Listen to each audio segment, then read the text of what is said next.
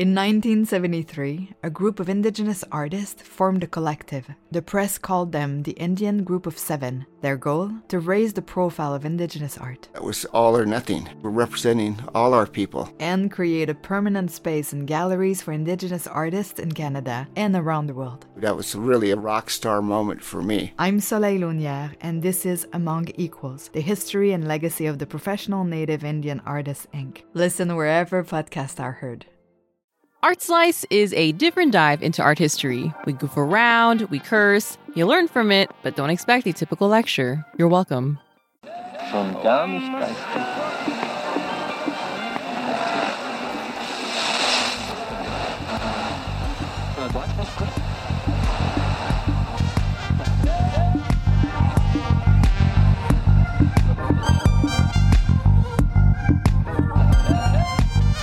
Welcome to Art Slice, a palatable serving of art history.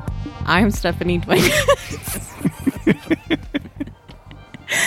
And I'm Russell Shoemaker. Stephanie, how are you doing today? I'm flipping you off. I know you're flipping me off. what are we talking about today? Today we'll be discussing Seiichi Hayashi's graphic novel Red Colored Elegy from 1970. Wellithy, wellithy, wellithy. me, me thinks, me thinks that I put yonder book betwixt your outstretched Okay. palms Oh. some fortnights ago. Went in a totally different direction. I don't, I oh, I- oh, I don't know what I'm saying. Anyway, I gave it to you. It's a graphic novel. It took you forever to read it. What's up? Did you read it? You read it? Yeah, I did. Okay. Yeah. What were your initial thoughts? What were my initial thoughts? Yeah, your initial thoughts. This is different. So, what did you think about like reading a story and looking at the images at the same time? That's always difficult for me. I, uh, I I I felt overwhelmed. A lot of me reading this was trying to decipher the the visual language because of the way he illustrates or draws the scene. I'm like, what is this supposed to be? Yeah. It's almost like you're reading the visual language more than you're reading the story. Well, it's kind of like an abstract. It starts to get Yeah. like an abstract painting. Absolutely. So yes, that his visual language it's quite unique. Okay, so I guess we'll just get into it. Yep, let's do it. All right, so listeners, we are going to maybe spoil a bit of the plot for you. I honestly, my opinion, in my opinion, Stephanie, I don't know if you agree with me. The story really isn't the most exciting thing about this comic book. It is not. I agree. I think you could listen to this podcast. You could go buy the book from Drawn and Quarterly, which is the publisher, and you would still get a lot. You would have a totally different experience reading it if you hadn't read it before listening to this podcast. Agreed. This book is worth it just for the visual language alone. So we actually cite lots and lots and lots and lots of sources, um, but th- for this particular graphic novel, most of it actually came from um, Ryan Holmberg. I would say, yeah, probably a good 40% of what's out there on Hayashi is by Holmberg. So give him a little shout out. Here. Yeah, I, I just don't think he was very well known in the Western world, of course. and- Hayashi was not very well known in the right Western and, world. and like we said this was published in the 70s so um, it was only recently published in america so listeners remember uh, head on over to our instagram page at artslicepod to see some of the images from this novel or artslicepod.com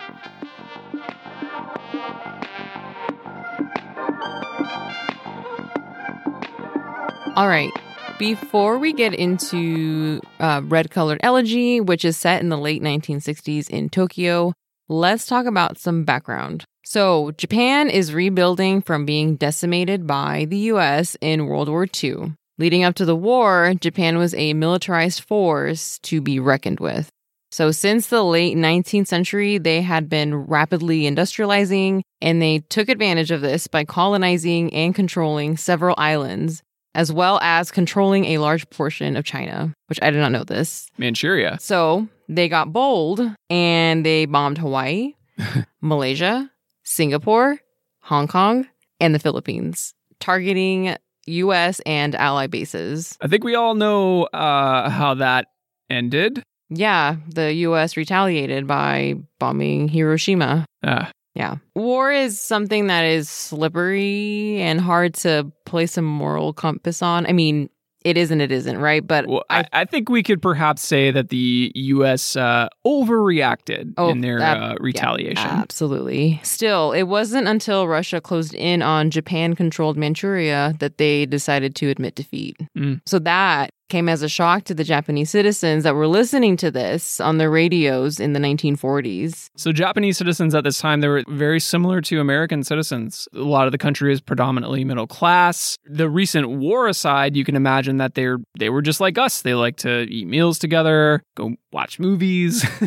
and I don't know if you all at home can imagine that, but in seconds that all changed. So, to to be more clear, they surrendered and the US then came in to occupy. Yep. Just like they did in Berlin with the Allies. Side note, I did not know this. Oh, you didn't? no, Interesting. You blew think- my mind. Yeah, it would teach you that in history. Nope, never read this in any of my history books, that's for sure. As you can imagine, this just completely threw the country into a tailspin, right? They're kind of having like an existential crisis. So I know America helped Japan rebuild, and they also After they blew them up, I think Yeah. that's the least they could do. Uh, Yeah. yeah, uh, yeah. They, I think, forced them to change their their government to more of a democracy. So, in in maybe in that situation, that was maybe a good thing. So, with every good thing, there are a lot of bad things, right? So, quick trigger warning there was a proliferation of sexual assault on Japanese citizens by the US troops Yeah, I think the uh, Japanese government actually created brothels for the US troops. just so the U.S. troops That's wouldn't wild.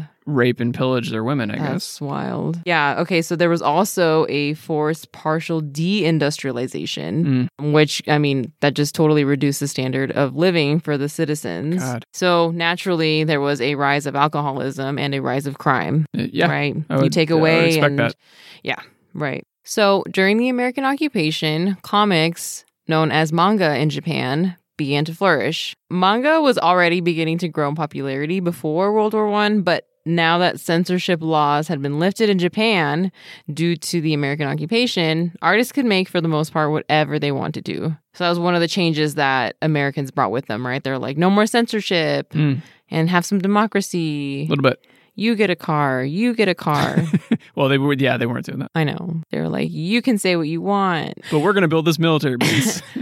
I'm like crying a little bit. I'm laughing, but like I'm crying for them. Okay. So the effects of the post war economic recovery were still present. And the interest in manga was further propelled by the fact that it was easy to produce and distribute no matter the state of the economy, right? Right. It's on this this very thin paper. Uh, Right. you can still buy like these thick phone books of manga today. I was going to say, is it like phone know what phone books are at this point, or some of you too young. A phone book is basically imagine your phone, Thinner newspaper. imagine your cell phone, and then imagine if you need to look up anything, you have to consult a big thick book uh, with very thin paper. Pizza, plumber, electronic store. Yep, all that stuff. like shuddering. anyway, manga is cheap to make, right? So it's printed only in a single ink color on thin paper. It became a popular method to express oneself artistically, or in some cases, also express the mixture of emotions that the Japanese were feeling. It was uh, escapism from a very tumultuous time. Escapism. What did I say? Escapism. I didn't say escapism. Yes, you did. No, I did not. Yes, you did. No, Capital you're X. hearing things. All right, so manga would prevail as long as there was a hand and a story to create the message. All right, moving right along. The biggest name associated with manga is Osamu Tezuka, and he was already a well known manga illustrator and writer. The popularity of manga came to a boil with his Mighty Atom. Mighty Atom. or As we know in America, Astro Boy. with an I. So, Tezuka's Astro Boy, among some of his other works, they set the stage for manga as we know today. So, much like Disney had been so inspirational for animation in America, Tezuka was known as the father of manga. So, he, this man, is responsible for those big, wet, glossy eyes Uh, that you know and love. that almost all anime characters are known for. And actually, uh, his influences were Disney. He would watch Disney films as a kid. Apparently, he also heard about Betty Boop. So if you look at Betty Boop and Mickey Mouse, it looks like Astro Boy is their child.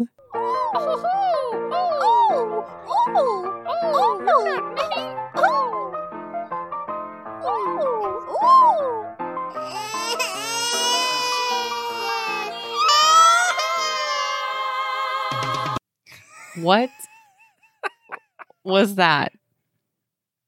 What?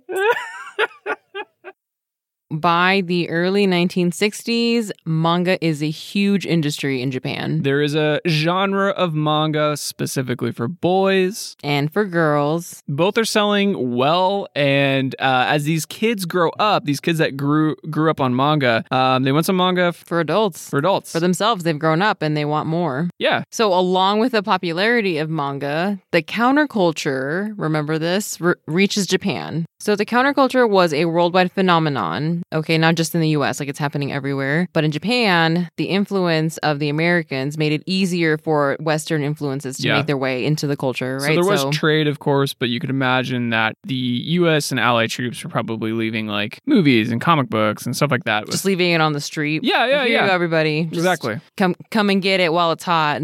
Jimi Hendrix LPs, you know. So, That's where you find your best stuff is on the street. Okay. All right. We're going to move.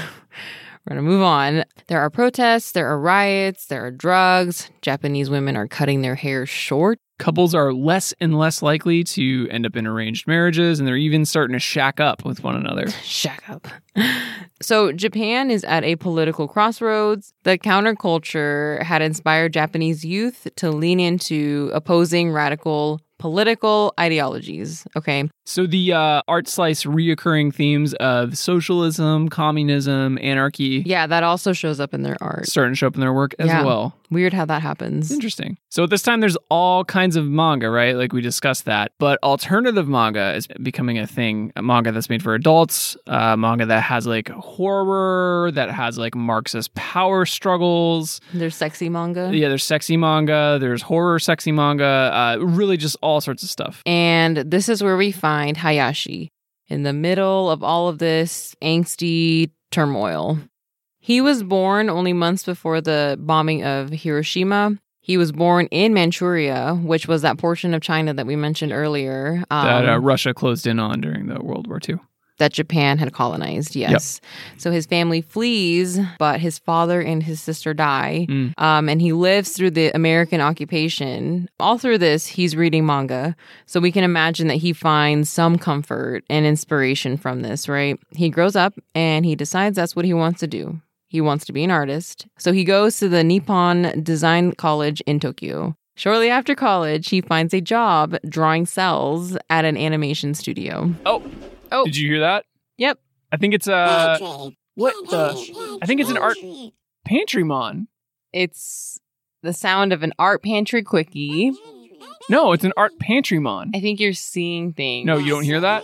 No, I don't. maybe I can only see it. Anyway, I'm gonna go catch that because you're supposed to catch them all. You do the art slice pantry quickie. All right, let's do it. All right, listeners. So for today's Art Pantry Quickie, we are going to talk about cells. C E L S. So cells are basically the foundation of hand drawn animation. It's short for celluloid acetate, which is just a transparent plastic sheet. If you're of a certain age, you'll remember teachers using transparencies on projectors in school. So same idea. Animators would draw the image on one side and then add color to the other side to avoid brush marks. A single production could take up to thousands of these cells, and they had to be of a certain size to fit in the camera frame. Cells are pretty much obsolete now with computer technology replacing them almost completely in the early 2000s.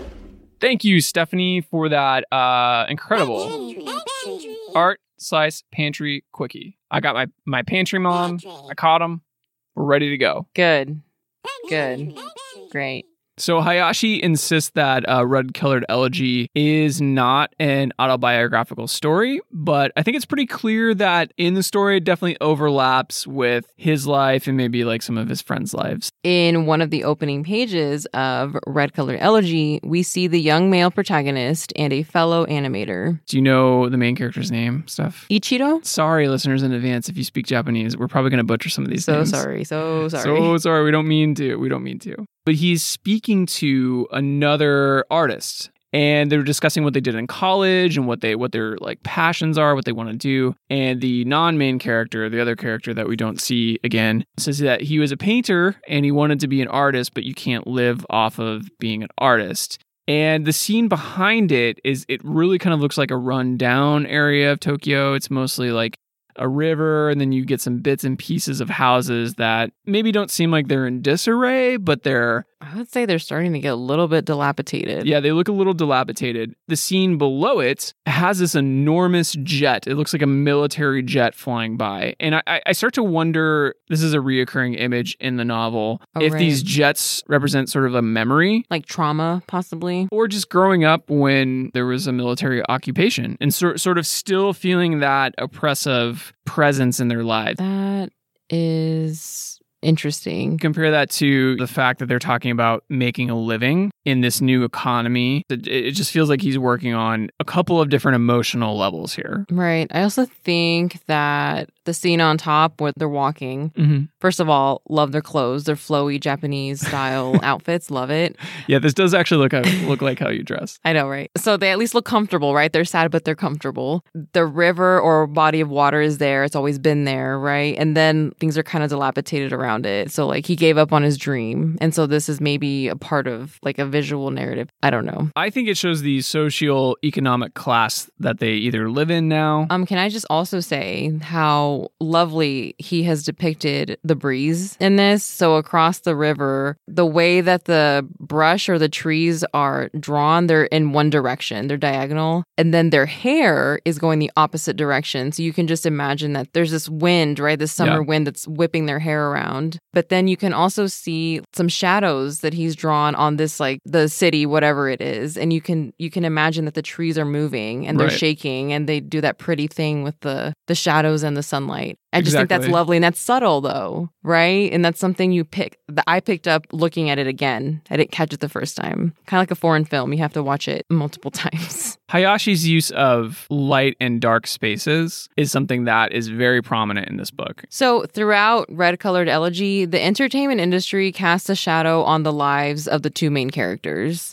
Hayashi drew from his own experience in the animation industry in the early 60s. It was tedious work, the pay was low. Right, kind of like those two characters talking. Like it's a Mhm. it's a living. It's sort of adjacent to what they want to do, which is art. And we forgot to mention that in the third panel, Ichiro says that he wants to draw comics, much like Hayashi wanted to draw comics. Yeah, I was caught up in the wind, in the summer wind. So, the animators at this time would work on full length movies at a steady pace, and it was still difficult work. Um, and it was actually about to get much more difficult. Hayashi was hired at an entry level position, which in Japan is referred to as an in betweener. So, he was given a modest but livable salary. An in betweener is actually something that the uh, Japanese animation industry still uses today, and we will we will get to that. I was say, I don't, that don't, that doesn't sound like a good thing. Osamu Tezuka. Astro Boy, Um, remember him? I do. Astro Boy. So he shows up at a competing animation company to discuss bringing Astro Boy to life as an animated television series. Okay. All right, so today we Little little war between the animation industries in Japan. I'm ready for it. get your popcorn. Mm. Today we think of an animated series as having about 20 episodes per year. Yeah, your typical Simpsons season, what like 22 SpongeBob. episodes? Yeah. SpongeBob. Okay. I don't know. SpongeBob might have more. I don't know. That's all I have. show. Okay. I wasn't like a huge cartoon. So Astro Boy was looking at creating about 45 episodes per year at a weekly pace. Wow. That's scary. Sounds scary. So, this animation company is having a really hard time figuring out how to make this happen, how to make it profitable. And then they decide to cross market it, right? So, sell toys, sell candy, sell condoms. Just kidding. Yeah. Regardless of how they cross market it, that still wasn't going to make up for all of the losses that they were anticipating from creating Astro Boy. Sure, they gotta align their pockets. Right. So, in a very capitalistic way, they decided to cut every corner, cut the amount of cells they use to animate, reuse cells, Yep. reuse stock footage, and most importantly, stop paying the animators a salary. Instead, pay them by the drawing. Now that, I'm sure that's that'll work out well in the animator's favor, right? They do a lot of drawings. I said capitalism. Do you remember oh, when I oh, said right. I'm sorry. capitalism? I'm sorry. To put these episodes out weekly, animators are working for days straight. They're sleeping at their desks. They're definitely not bathing. okay, so they do this, they do all of this, and then guess what? Astro Boy is a huge success. Okay. Um, so at the height of Astro Boy's popularity, it was being watched by 40% of Japan Wow. um, versus and you'll like this, versus The Simpsons in the Mm. US for comparison. At its height, 20 seasons ago, its popularity averaged about 17% of the TV owning population. Wow. This is for your show's slight decline in quality over the years. Almost overnight, the industry changes in Japan as other companies rush to keep up. So basically, overnight, those in betweeners basically became Uber drivers. Yep. Okay, they're paid by the ride, they're paid by the drawing. so often they were paid slave labor wages. So the famous animator Hayao Miyazaki is actually working at the same animation company as Hayashi at this time. Miyazaki, of course, is a very famous animator. Films like, uh, what's the one we watched? Oh my gosh, Spirited Away. Spirited Away. That's the only one we've seen. Don't come at us. Don't come at us. We are It was a brilliant film, though. We are new, okay, but I just we had to talk about this. This is pretty cool, and I just wanted to share it in the art slice way, listeners. Like Hayashi, Miyazaki also gets that sweet, sweet salary just before this rapid change. So Miyazaki and Hayashi were very fortunate. They got in right before the capitalism hand rained down upon the animation industry. Both Miyazaki and Hayashi recall animation companies at this time working against labor unification. Which is pretty na- rare naturally. because Japan has a pretty strong labor background. Okay, you say that, but also they recall needing to take a leftist test before being hired. so this is like when your uh, employer starts to scope out your social media before they hire you, making sure that you're not liking uh, too many posts by Jacobin. So if you think about it, it's even more abusive than it sounds because not all drawings are created equal. You might draw something simple that takes you like 10 minutes, but then you have to draw something way more complex, which will take you well over an hour. And Astro Boy was pretty simply animated by animation terms. Japanese anime today, it is very complex. When you showed me um, Astro Boy, I was like, oh, how cute.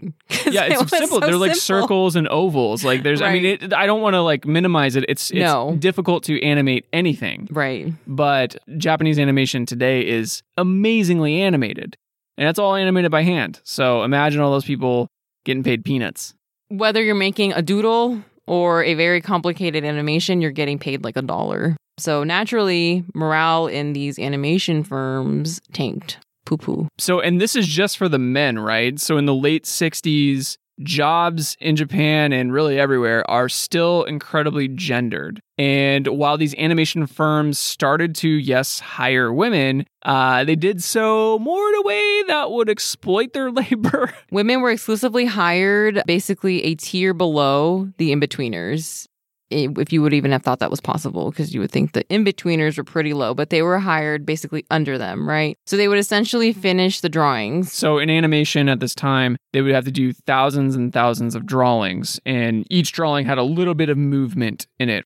So then they would have to ink all those drawings, and then they would have to, if the animation was in color, they would have to color all those drawings. They would either clean them up or trace the pencil lines with ink, or like you just said, they would color in the drawings. And the way that these animation firms would find these women was to advertise in women's magazines and highlight the hobby and creative nature of the job. Because the pay was nothing to brag about, right? Come so, on, come out of the home, ladies. come explore your potential. well, often they would actually do it from home as well. Oh, really? Yeah. Oh, okay. Fun fact. So that way you can, you know, take care of your babies. So if you've ever, if anything you've ever done has been called a passion project, or an unpaid internship. That's just your boss trying to take advantage of your labor. actually, listeners, we're looking for an unpaid, passionate intern. Um, you can email your resume to artslicepod at gmail.com. That's artslicepod at gmail.com. We cannot pay. Why are you whispering? Um anyway, so this gives us some insight to the next page that we would like to highlight from Red Color Elegy and as to why our two protagonists are living under the shadow of the entertainment industry. In the story, right, these two young animators, Ichiro. Ichiro, our Sachiko. main our main man character, and Sachiko find each other. They're under a cherry blossom tree in the first panel. Things are beautiful. They're running towards each other like you would in a romantic novel. And then right below that, in the second panel, is the classic Prince Charming lifts Snow White up in out his of her arms. sleep, her slumber. So there's a reason why these two scenes are placed next to one another. yes. For one thing, it's showing that these two found each other, they found love. But also, I think Hayashi's starting to hint at this sort of Disneyfication of what love is, what love should be. It's shown to us on movies, so this is what it should be. And it's also interesting because we, you know, as we know by this point in the story, both of these people work in the animation industry. So not only are they finding love, not only are they emulating those people in the movies that they would have animated for, but they're also feeling that pressure, that shadow of the animation industry. The pressure from their jobs and the pressure, cliche love, maybe not knowing how to do it, I guess, right? That's Not, not knowing how to do it. Yeah, like know how to how do you do love? You know, like how do you? There's some. I, I got some dirty illustrations. I'll show you. Oh, okay, great, thank you. Using popular culture is, is nothing new. Like he's done it in other books before. In another scene, I think even earlier than this one, we see Ichiro walking with a decapitated, like Goofy or Mickey character. There's like this blood sloshing around in his body. Like it's this empty, like ink vessel, basically like what you dip your pen in to ink with. And the Goofy or Mickey character is basically telling him, hey, you're getting ripped off at this animation firm. So it's it's really sort of setting up this abusive relationship that animation has with these these characters. Do you think he decapitated the character so he wouldn't receive a cease and desist from uh, Disney? Like, oh, you can't tell which character it is. Thanks in part to when Hayashi was hired at this animation firm, he did not have to face the extreme difficulties that his uh, newer peers did. Yeah, it's crazy to think like sometimes it's just a matter of when you were born. So while this was all frustrating, sometimes it's during those frustrating times that you feel the most inspiration. Yeah, absolutely. Um, so for Hayashi, the rapidly changing Japan of the 1960s offered him the opportunity to explore his craft, to create, to experiment, to take his experience, his life experience, um, Yeah. politics, and twist them into sequential storytelling. So like an artist. Definitely. It was around this time that he began to create what he would become known for, right? These weird, poetic, scattered, abstracted comic books. So kind of around the time that he was working at those animation firms. Right. He was making it work.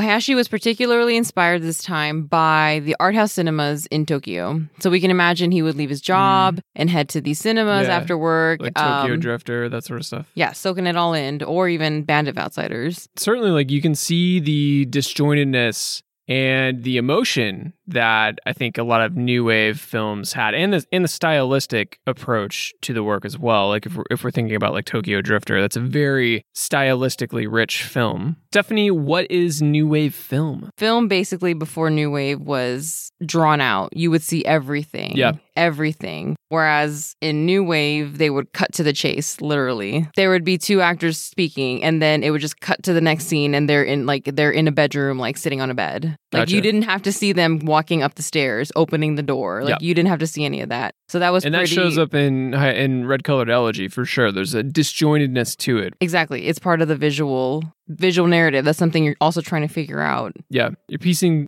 things together. Yes. And not only are you piecing together a story, Hayashi also uses a variety of visual languages throughout the book, too. So he's not just always illustrating in a comic book method. So in some scenes, he's like tracing photographs. In other scenes, it feels a little bit more collagey. In some scenes, he's using like very like hyper realistic pop art references, like uh, Godzilla. yeah, like Godzilla, as we'll get to, or Snow White, or or Mickey Mouse without a head. So he's using all these different things, and you- you're kind of asked to piece together the story, not only from the story itself, but from those disparate elements. Gotcha. So using the pop culture elements, So we talked about pop art in episode four. Jasper Johns, he was using the American flag, but in the way he was using it, he was reinterpreting the symbol. Yeah, he was Right. leaving it open to the interpretation of the viewer. Whereas with Hayashi, you kind of get those references. Like you you see those popular culture references and, and you kind of get your own impression of them, but he's also setting it up as like, uh, this kind of means this. Yeah, and that's a layer to all of this. It's another layer. This is a very dense and multi-layered graphic novel. We're talking about how complex these these panels are, these images.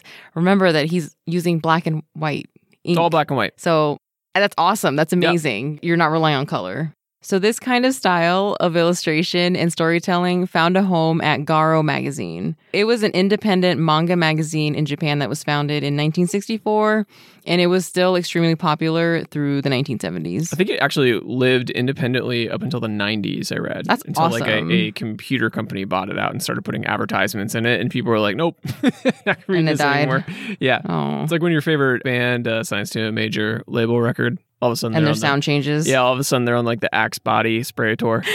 Um, so like we mentioned before, after so many young people had grown up reading manga, there was a need for it as they grew older, right? So for the older audiences, they enjoyed the format, but they wanted stories that reached out to them as Mm. adults. Um, so while many comic magazines did this, Garo was like, "Hey, that's cool and all, but we're like a little bit different." So they weren't so interested in producing a specific type of comic. They were more interested in showcasing artists who were making bold work. So once again, I'm not a manga expert. Stephanie is, so you should you should talk to her. Nope. But Garo, from my understanding, was like the artistic, experimental manga magazine. Garo was immensely popular, especially with this generation of disaffected animators that Hayashi worked with. So, and we actually see Garo referenced in Red Colored Elegy. Ichiro wanted to be a comic book artist, so throughout the early parts of the novel, he is drawing this comic book that he wants to share with this comic book company, which turns out to be Garo. Hayashi himself was turned down by Garo several times before he was actually published, and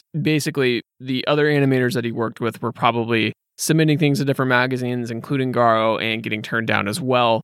So this would have been really, Common story. yeah, common story. Common experience. Exactly. And so what's happening in this scene, it's a full page, it's a full splash page. We see that airplane, once again, that airplane zooming on by, that presence of the airplane, it, it, feels like a sensory memory. It's in an office space, but it's also an exterior scene. It's very crazy. Like the wall is the ocean.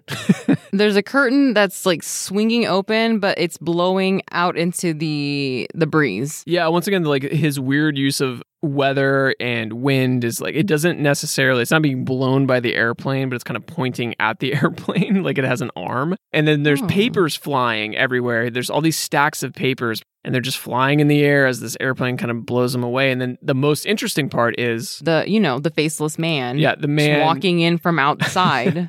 Yeah, walking in, but this seems to be his office. I feel like it it shows the oppressive feeling that these people were feeling once again by referencing the airplane. But also, like if you've ever been rejected from something, it kind of feels like there's just this faceless, uh, gelatinous thing that's like orbiting the universe and just rejecting you. It doesn't have a soul, it doesn't have a personality, it doesn't it's just a weight of rejection. yeah. Or when you when you have one of those emotional moments and you you tune out certain details but affix on other details, I think that's kind of being portrayed on this page. Also, uh, you said this is an ocean, but I feel like it's partially a field. There are two figures playing like kickball, but one of. Oh, the you're right. figures is decapitated. Uh, maybe. Yeah, maybe. No, it is. You don't. They don't have a head. Yeah, I guess it, I read it as ocean, but So maybe it's a field. It could maybe it could be both. Um, what's the? Do you know what the text means in the window? So it's translated. You can see it at the bottom. Sometimes they do this with manga. Uh, it says I rejected. I missed that. Yeah. just a third layer to all of this. Not Right. a big deal. Actual d- Japanese text. So as the two young lovers, Ichiro and Sachiko,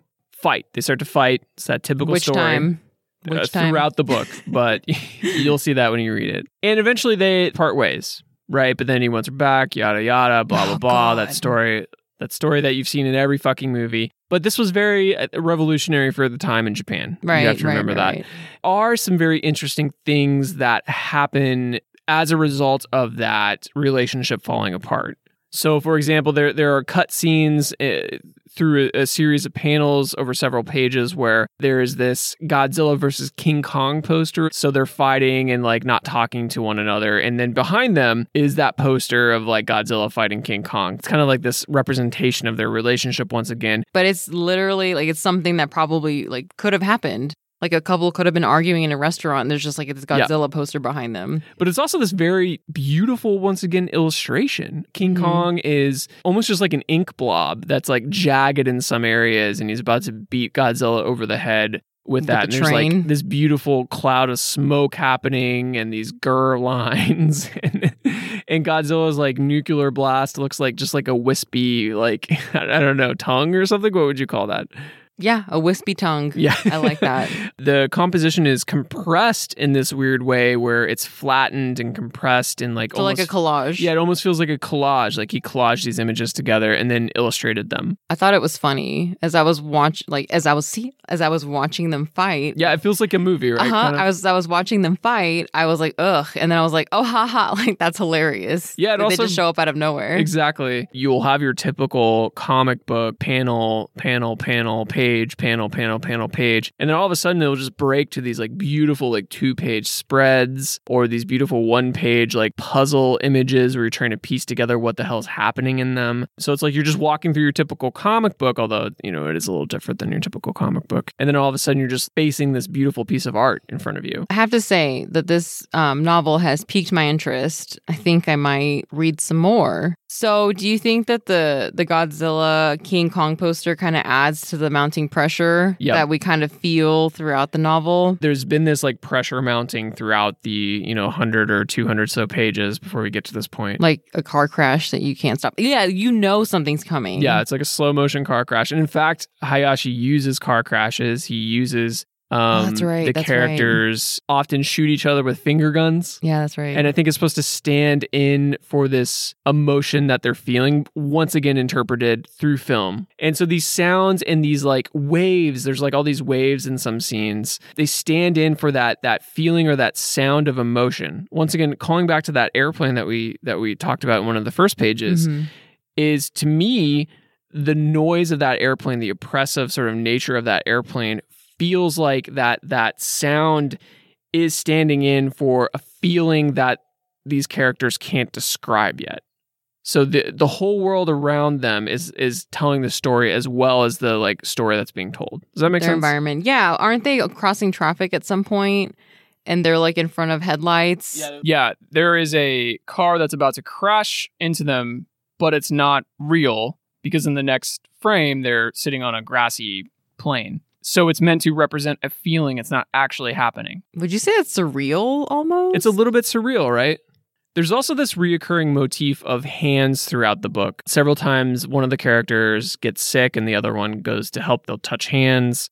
It's meant to be this caring act. But then it also becomes this thing when they're pointing finger guns at each other and shooting each other with emotions. Like, then it's like a, a violent act. Towards the end, as you'll see uh, on our website or on our Instagram page, uh, the hands are fidgeting by themselves. They're no longer pointing at one another and they're no longer helping one another. They're, they're these vacant hands. They're alone. Yeah. They're also drawn kind of janky. Yeah. Um, I also think it's interesting that there's a focus on hands since they're animators, right? Right, And their livelihood literally Exactly. relies on their skill and their technical um movements Hands are made to express love. Hands are made to, to for your but literally like to draw To draw. your living. Yeah.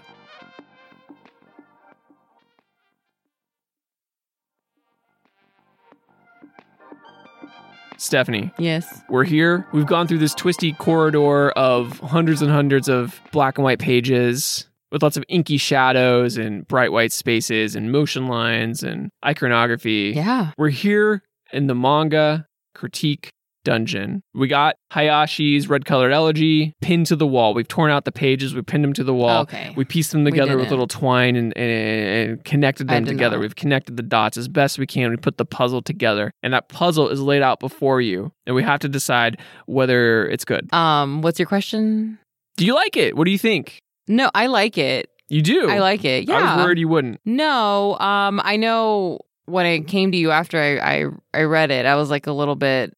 I don't know. I think I just didn't have the words for what I had just experienced because this is a new medium for me. That's something that, that I think is very interesting that you said something that you experienced because I've I've read it now about four or five times, Okay. and I still don't feel like I have a good grasp on it. It, it feels like something I've endured or experienced. I mean, in a way, it's like trying to digest an, an artist and i'm going back to paintings that's just Mhm. what i know best trying to absorb like a series that they made Like a whole body of work. whole, yeah i'm sorry Yeah. a body of work each piece is a little bit different and you know there's a common theme but try and remember every detail and Yeah. then kind of piece it all together you can't read the plaque you can't read the artist statement Right. good luck to me, it's like one work though, too. And granted, he made this over a period of a year, but I, I kind of judge it as it is like one painting. Yeah, but there are also paintings out there, and we probably will cover one at some point where there are literally like vignettes. Yeah.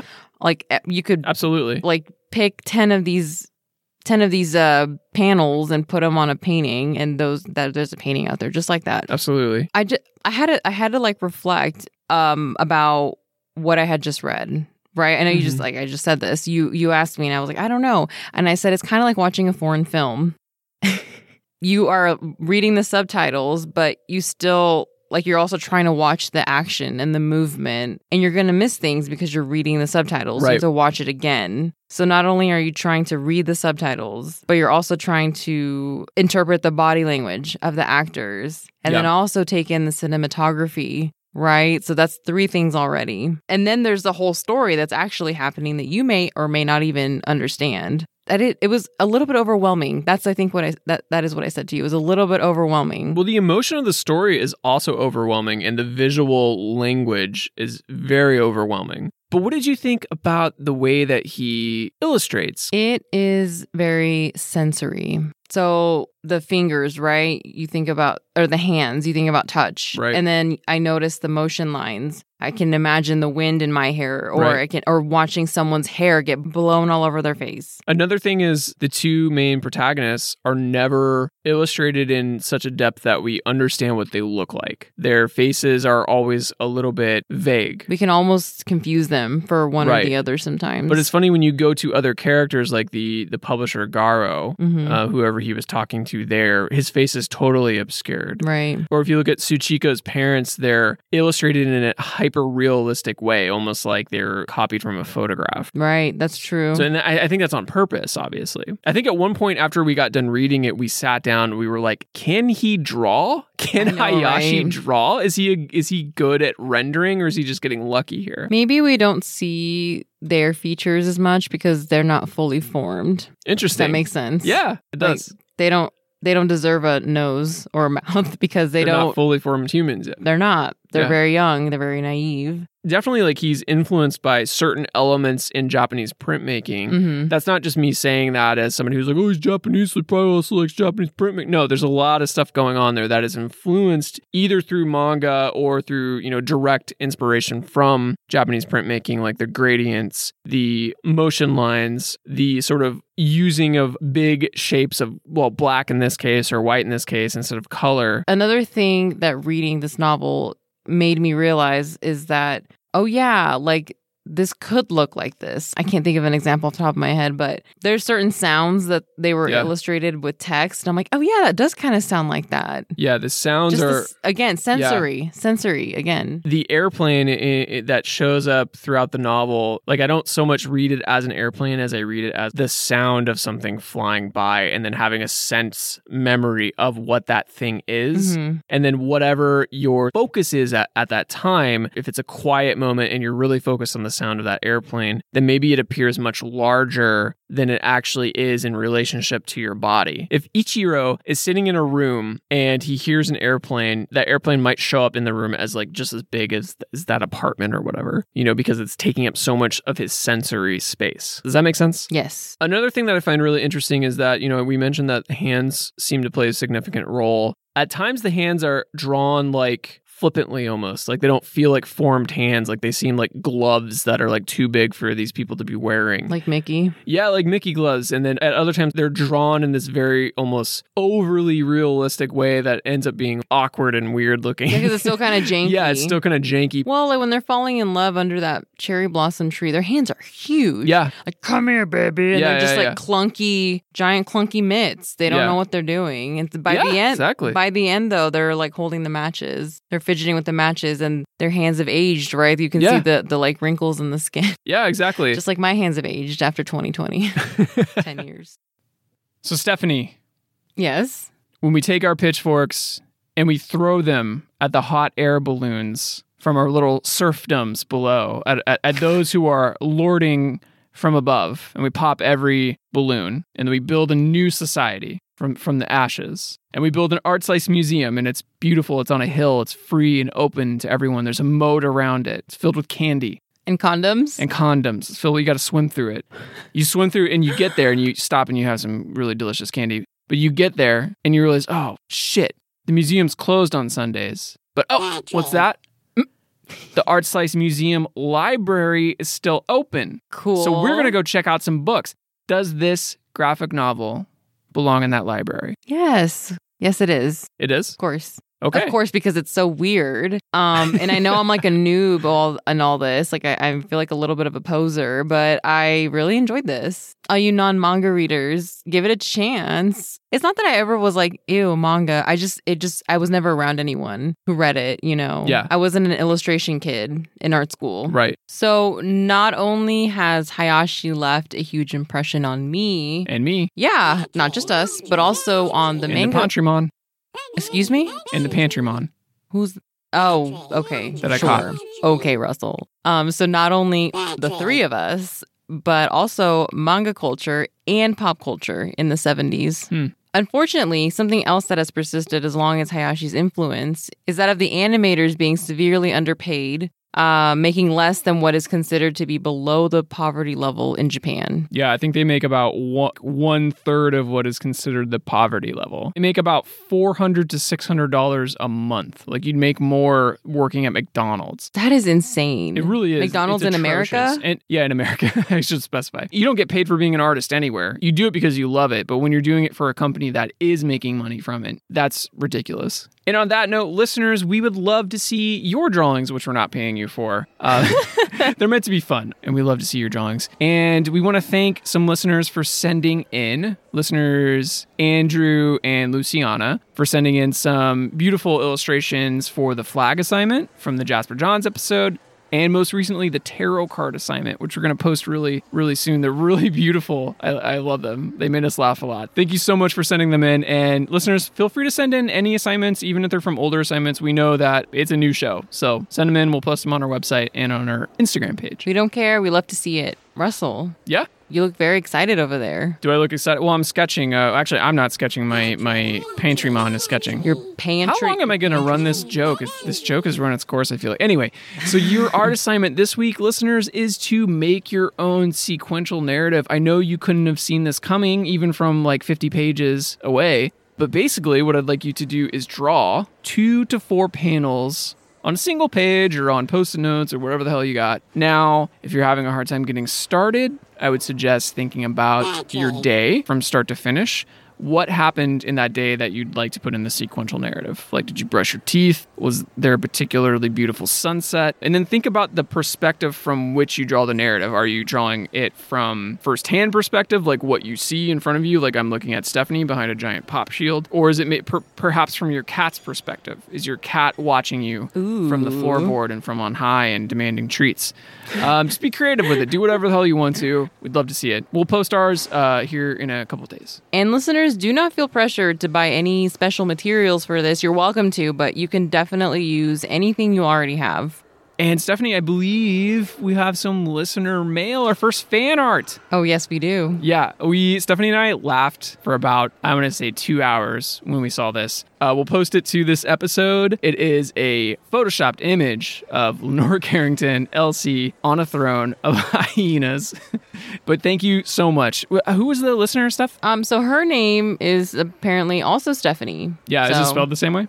Yeah. Interesting. Yeah, it is interesting. Are you sending yourself fan mail? And some of you who have written in have also mentioned how the show is helping you get through school, get through COVID, and we love to hear that. So thank Yeah, you so much for your feedback. honestly, we started this to communicate with other artists who were like us, who weren't like, I don't know, artists who were more goofy and fun like us. So it's really great to hear that. We love hearing from you all. And we're still doing the free stickers promotion. I, I don't know, is it a promotion? We're going to be doing it until the end of March or until we run out of stickers. But basically, leave a five star written review on Apple Podcasts and send us a screenshot of your review with your address. We'll send you one sticker for completely free. Yeah, you want these stickers. They're cool I'm, stickers. I'm running out of surfaces to put them on and stickers. So They're hurry up nice. before I use them all up. Stephanie, it, honestly, I have had to take them away from her. if you've already left a review or you can't leave an Apple review, just keep sharing the show. Honestly, that helps just as much. So that's going to do it for your art slice this week. We will see you